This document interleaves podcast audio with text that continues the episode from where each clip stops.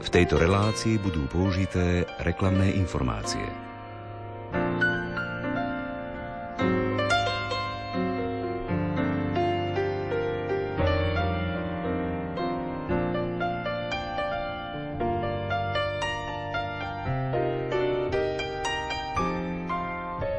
Na Medzinárodný deň detí vydal spolok svätého Vojtecha knižnú novinku slovenského spisovateľa Pavla Rankova s názvom Normálny Peter, Veľmi tehotná mama a Dobrý Samaritán. Určená je školákom, ktorí sa stretávajú s prekvapivými výzvami súčasnosti. Svieže a humorné zápisky hlavného hrdinu s ľahkosťou prinášajú neľahké témy, ktorým čelia dnešné deti. Ako navigáciu v spletitom svete im autor nevtieravým spôsobom ponúka istotu morálnych hodnôt, hovorí riaditeľ Spolku svätého Vojtecha Ivan Šulík. Autor sa na pozadí denníka z jediného týždňa bežného školáka dotýka postcovidovej situácie, vojny, problematiky migrantov či potreby solidarity. Z pohľadu dieťaťa uvažuje o pomste, spravodlivosti, kultúrnych i náboženských rozdieloch. Napriek vážnym témam nechýba textu živosť, humor a nadhľad. Viac povieme v literárnej kaviarni, ktorú vysielajú hudobná dramaturgička Diana Rauchová, majster zvuku Marek Rimovci a redaktor Ondrej Rosík. Želáme vám nerušené počúvanie.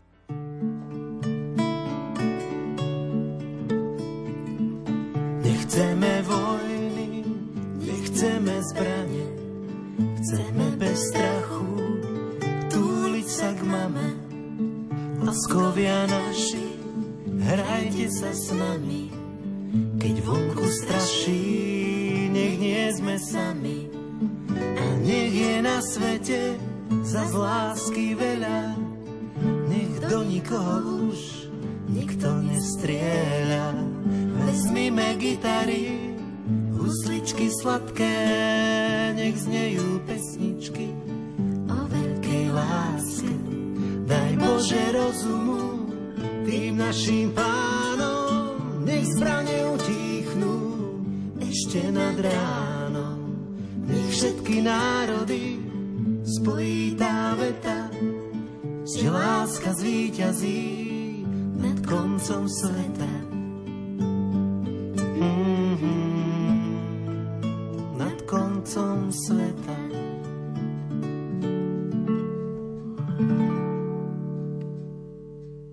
Rozprávam sa s autorom knihy Normálny Peter, veľmi tehotná mama a dobrý Samaritán Pavlom Rankovom. Ako prišla myšlienka takúto knižku napísať pre deti? V súčasnosti sme už v takej situácii, že v rámci literatúry jediné územie, kde ešte je dovolené, aby bolo naozaj dobro, ktoré je v nejakom konflikte so zlom, tak to už je literatúra pre deti, možno že aj pre mládež. Ale tá literatúra pre dospelých, tam sa to všetko tak veľmi relativizuje, že keď človek občas má nejaký záujem alebo potrebu čiste aj z takej psychohygieny napísať niečo o dobre a o konfrontácii dobra s problémami, ktoré mu je vystavené, tak potom zostáva naozaj už len rozprávka a literatúra pre deti. Je to rozprávka, ale našli by sme nejakú inšpiráciu možno aj v bežnom živote, že niečo, čo sa aj reálne stalo? Tá inšpirácia je z toho života okolo nás, veď ten chlapec je konfrontovaný vlastne s takými problémami, ktoré sú také extrémne, mimoriadné, ale nie úplne vynímočné, že ich zažívajú aj ľudia, ak nie na Slovensku, tak v okolitých krajinách. Spomínate naozaj množstvo tých vecí, s ktorými sa stretávame. Od koronavírusu cez vojnu na Ukrajine, takisto aj to, že prichádzajú migranti na Slovensko. Máte možno taký pocit, že dnes to majú tie deti o čosi ťažšie, ako to možno mali kedysi, ako ste to mali vy v tom detstve? Nie, nemajú to ťažšie, majú to úplne iné, ale nie ťažšie. No ja napríklad som bol vychovávaný v tej dvojakosti, že keď sa rodičia rozprávali, alebo keď aj mne niečo hovorili, tak mi zápäti povedali, ale nie, že toto povieš v škole, to sa nesmie. A potom už som bol vlastne aj tak vycepovaný, že už som to automaticky vedel, čo sa môže a čo nie. Som chodil do školy, ktorá priamo v názve mala, že to je škola Československo-sovietského priateľstva. Naša súdružka riaditeľka dokonca chodila na komunistické zjazdy. Takže my sme boli veľmi taká škola, kde sa na tieto veci tak dbalo. A z toho dôvodu napríklad ja som si musel naozaj dávať pozor, ako také napríklad, že náboženstvo v škole to u nás absolútne neexistovalo, hoci pravdepodobne aj za komunizmu to sa malo ponúknuť deťom taká možnosť, ale u nás absolútne to neprichádzalo do úvahy. Takže vyrastal som v takomto. To bolo komplikované detstvo v tomto zmysle. A uviediem ešte jeden príklad, povedzme, že detstvo mojej mamy. Ona sa narodila vlastne ako jedna z tých mladších dcér, ale dávno pred jej narodením zomreli traje jej súrodenci. Čiže to tiež muselo byť veľmi problematické, keď vyrastala, tak by som to nazval, že v tieni úmrtia troch starších súrodencov a chodila na hroby svojich starších súrodencov. Detstvo vždy bolo ťažké. Myslím, že jeden spisovateľ aj povedal, že kto si to len vymyslel, že detstvo je šťastné obdobie. Privádzali vás rodičia k viere, prípadne ako sa u vás vyvíjal ten duchovný svet, lebo je to aj ústredná téma tejto knihy. Museli ste si asi aj naštudovať trošku aj okolo tej moslimskej kultúry, ale aj to kresťanstvo sa tam vynie tým dejom. Mama ma samozrejme, že viedla k viere od detstva, no ale problém bol v tom, že to bolo polotajné, že proste sme o tých veciach som vedel, že s niektorými spolužiakmi ani nemôžem hovoriť. Naopak zasa s inými sme mali dôvernejší vzťah, kde sme si o tom hovorili. Veľká väčšina veriacich ľudí si tú vieru nesie z rodiny, hoci ja osobne mimoriadne závidím tým, ktorí ju dokážu objaviť sami počas života. Ako aj ich obdivujem, aj im závidím, lebo to je obrovský dar, ktorý dostali. Ste v kontakte aj takto s deťmi vo veku toho normálneho Petra? Bol som v kontakte s takýmito deťmi, keď moje céry vyrastali, čo odtedy už uplynulo, hadam, zo 10 rokov, zo 15. Je to tak, že tie deti sú pochopiteľne všade okolo nás, čiže rozprávam sa s deťmi od susedov a podobne, takže mám predstavu približne o tom, aké sú deti v súčasnosti, ako napríklad technológie zahlcujú ich život, ich svet, ich komunikáciu a podobne.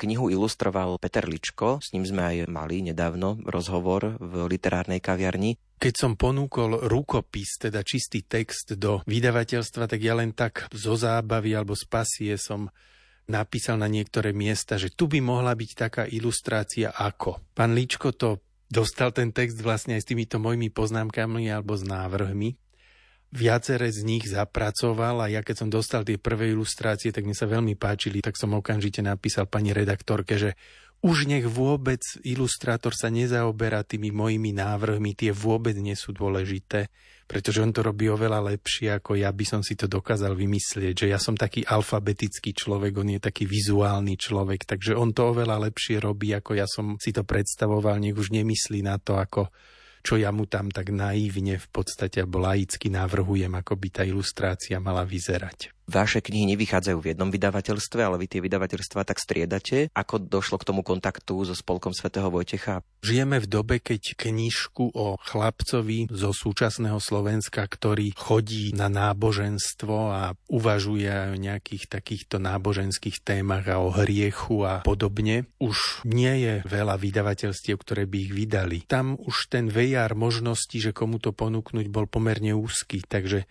spolok svätého Vojtecha celkom prirodzene sa objavilo ako najväčšie, najrelevantnejšie vydavateľstvo pre tento typ textu.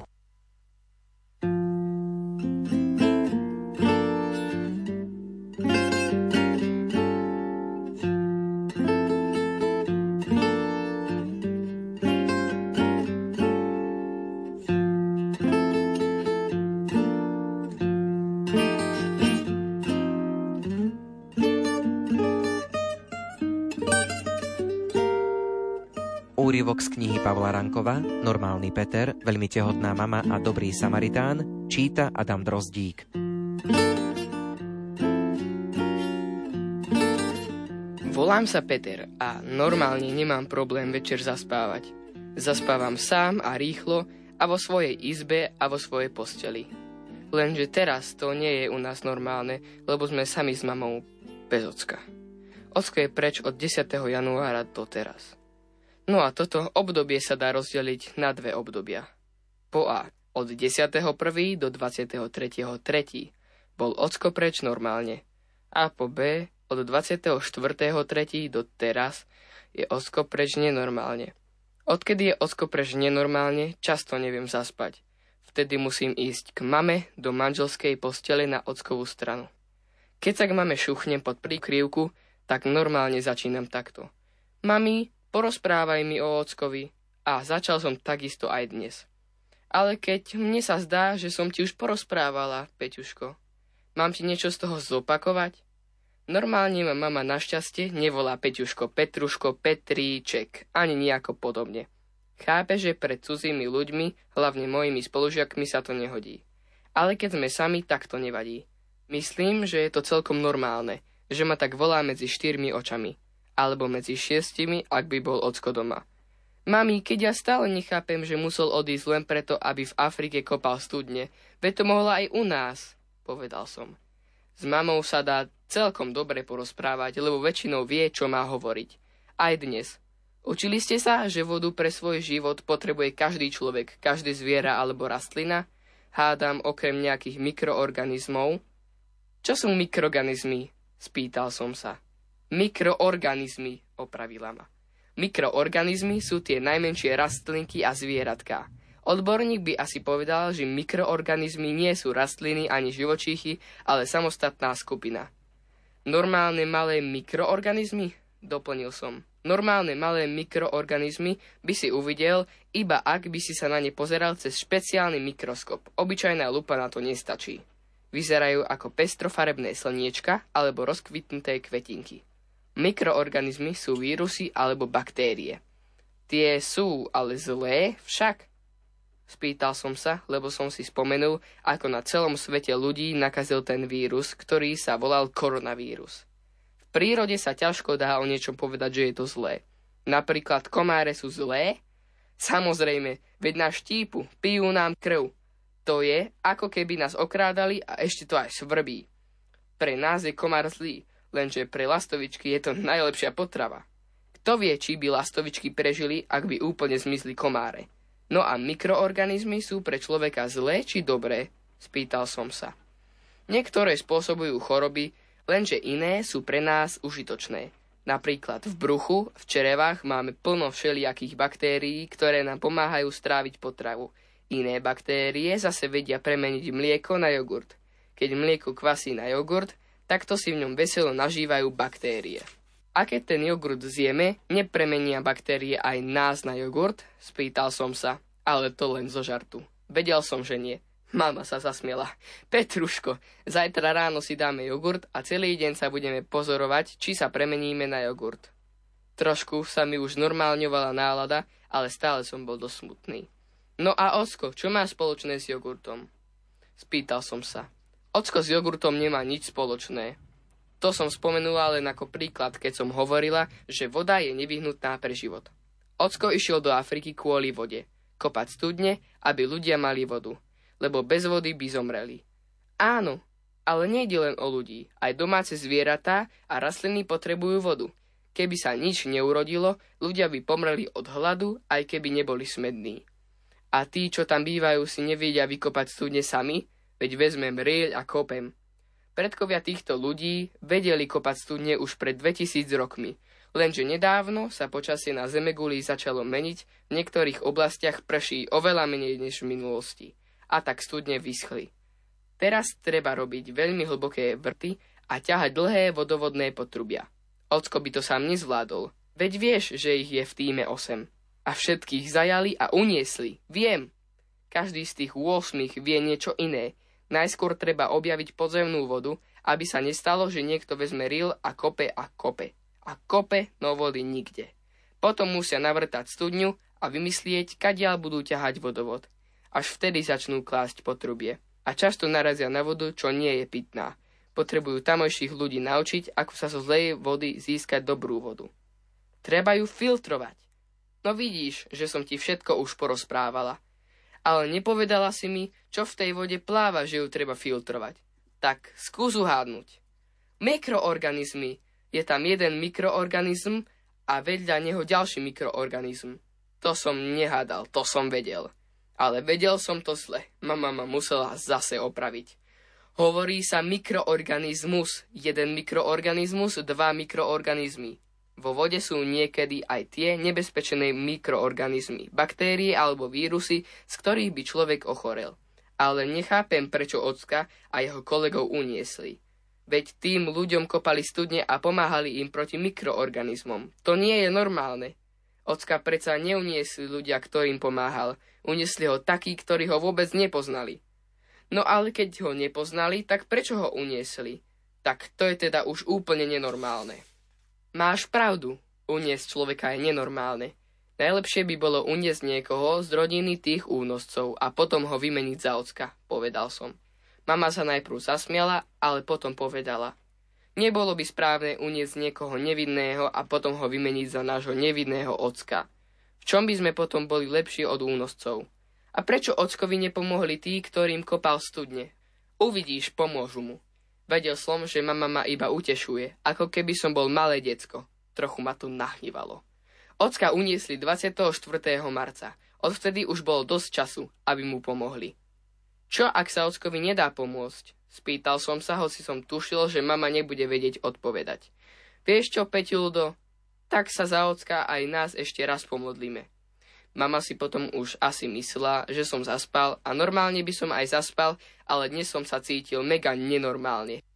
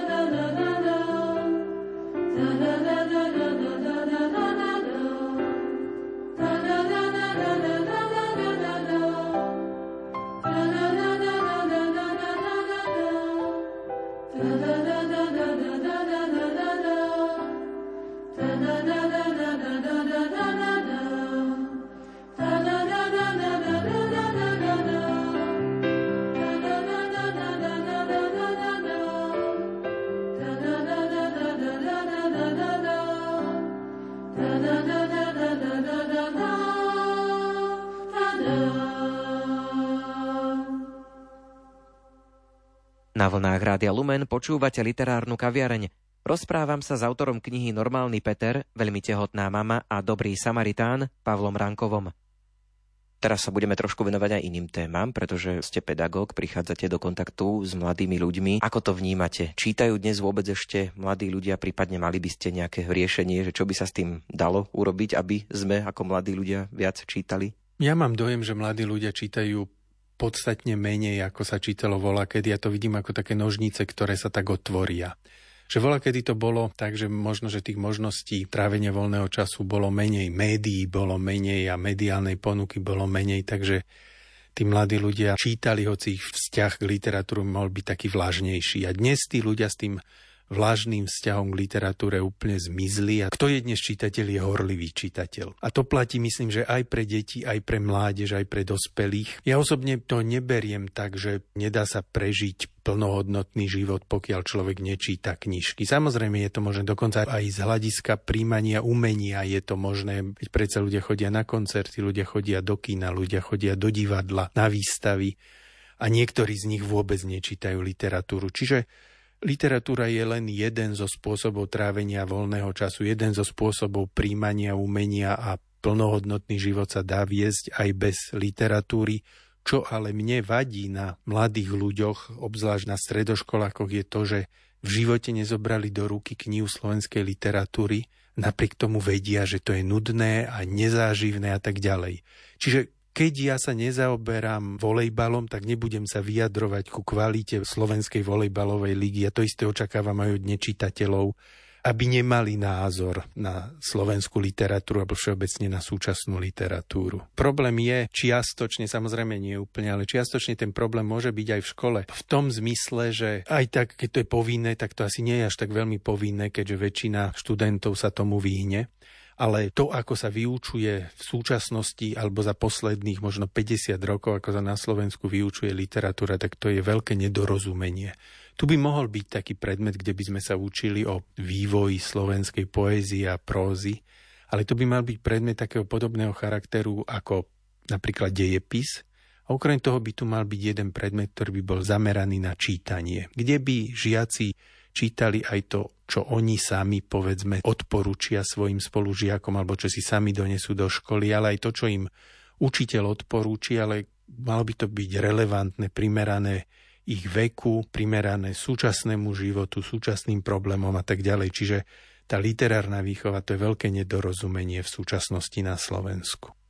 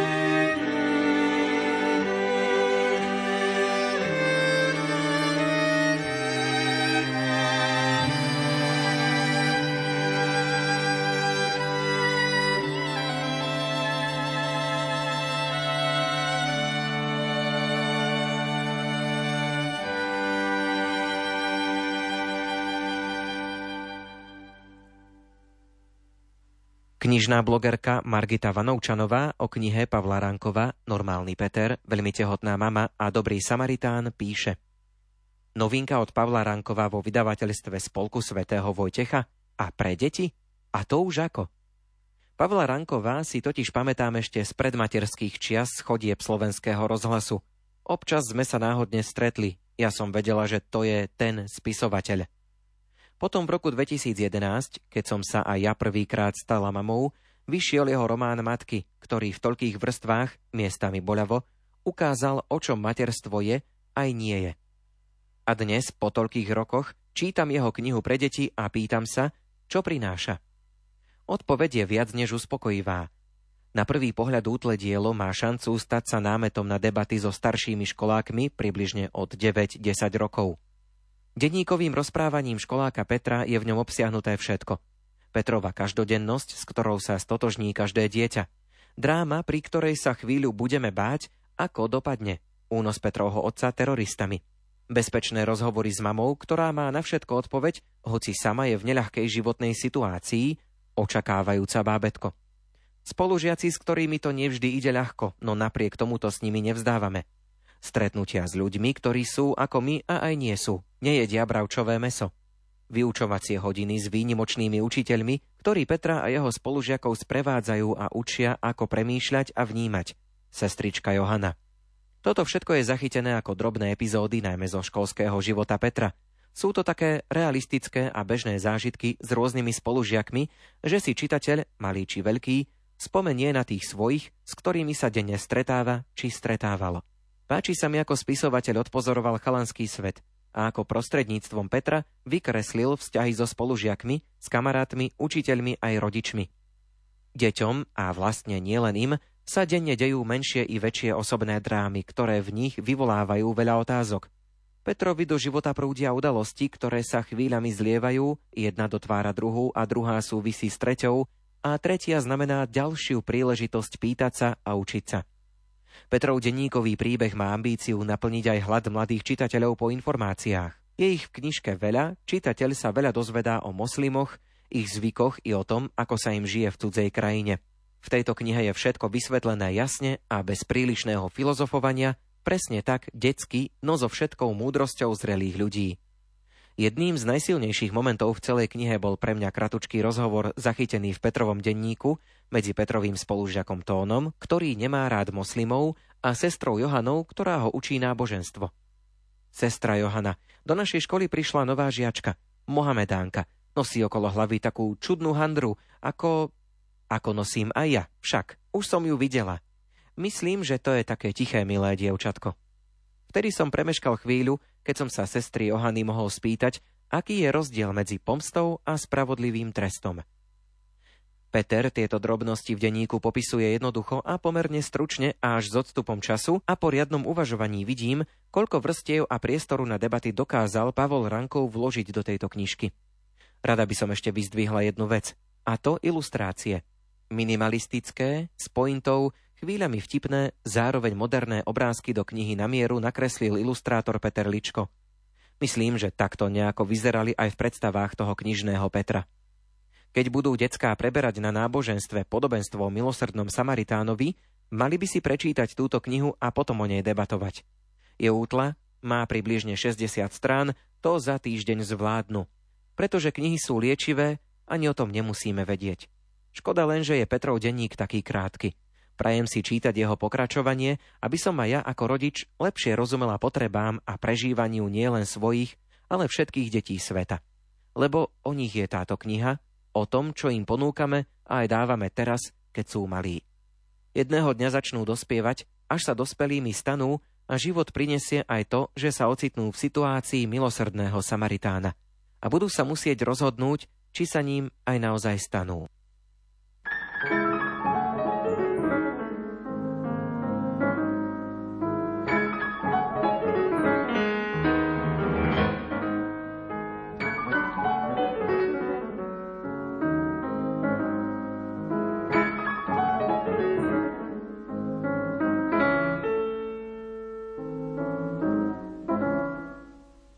Na vlnách Rádia Lumen počúvate literárnu kaviareň.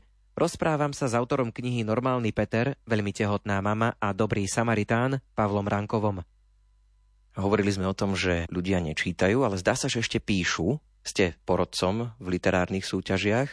Vy im poskytujete nejakú spätnú väzbu tým začínajúcim autorom, alebo možno aj takým, ktorí už viac toho napísali ale čo účasť v týchto literárnych súťažiach dáva vám osobne? No ako porodce ja to mám celkom rád, pretože jednak je to zaujímavé z hľadiska toho, čo by som nazval, že sociológia literatúry. Väčšina tých textov, ktoré bývajú v tých literárnych súťažiach a píšu ich tí mladí autory, sú to texty, ktoré nejakým spôsobom sa odrážajú od ich života, ich problémov, keď aj nie vlastných, tak tých, ktoré majú vo svojom okolí, vo svojej rodine, u spolužiakov a podobne.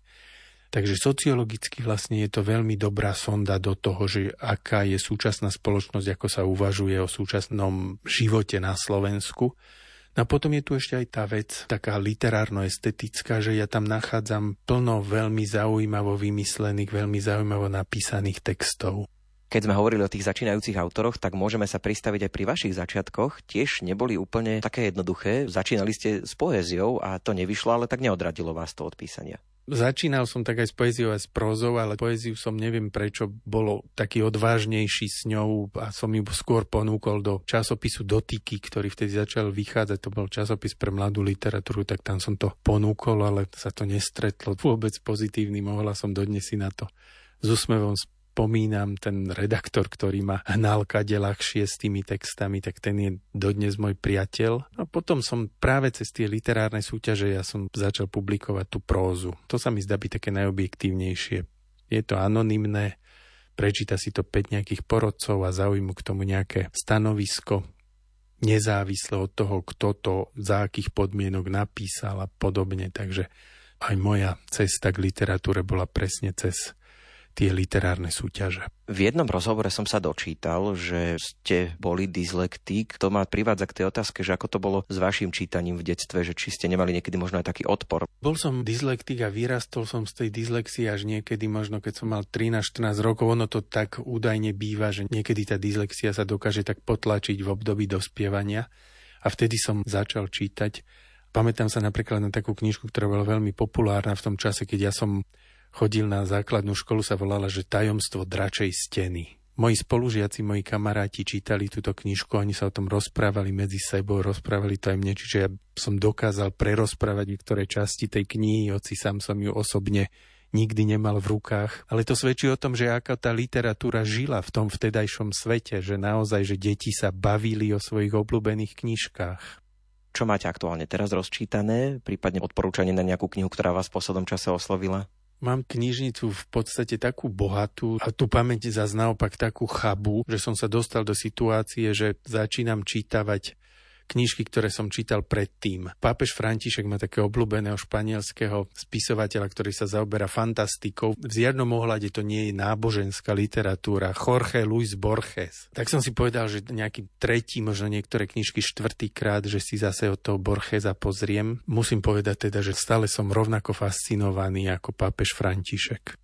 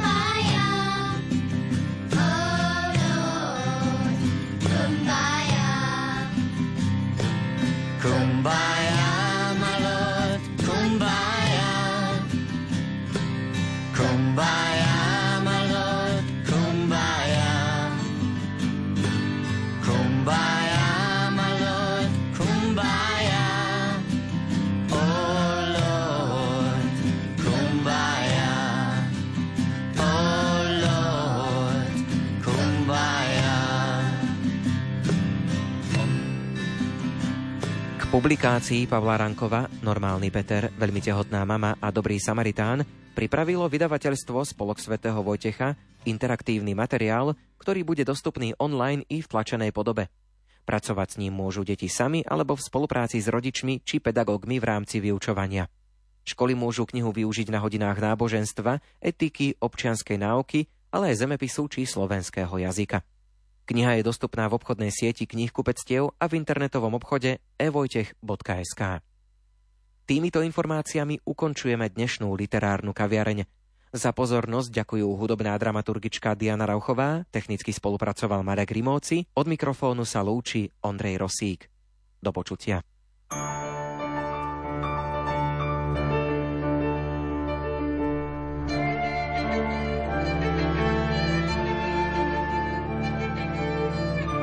tejto relácii boli použité reklamné informácie.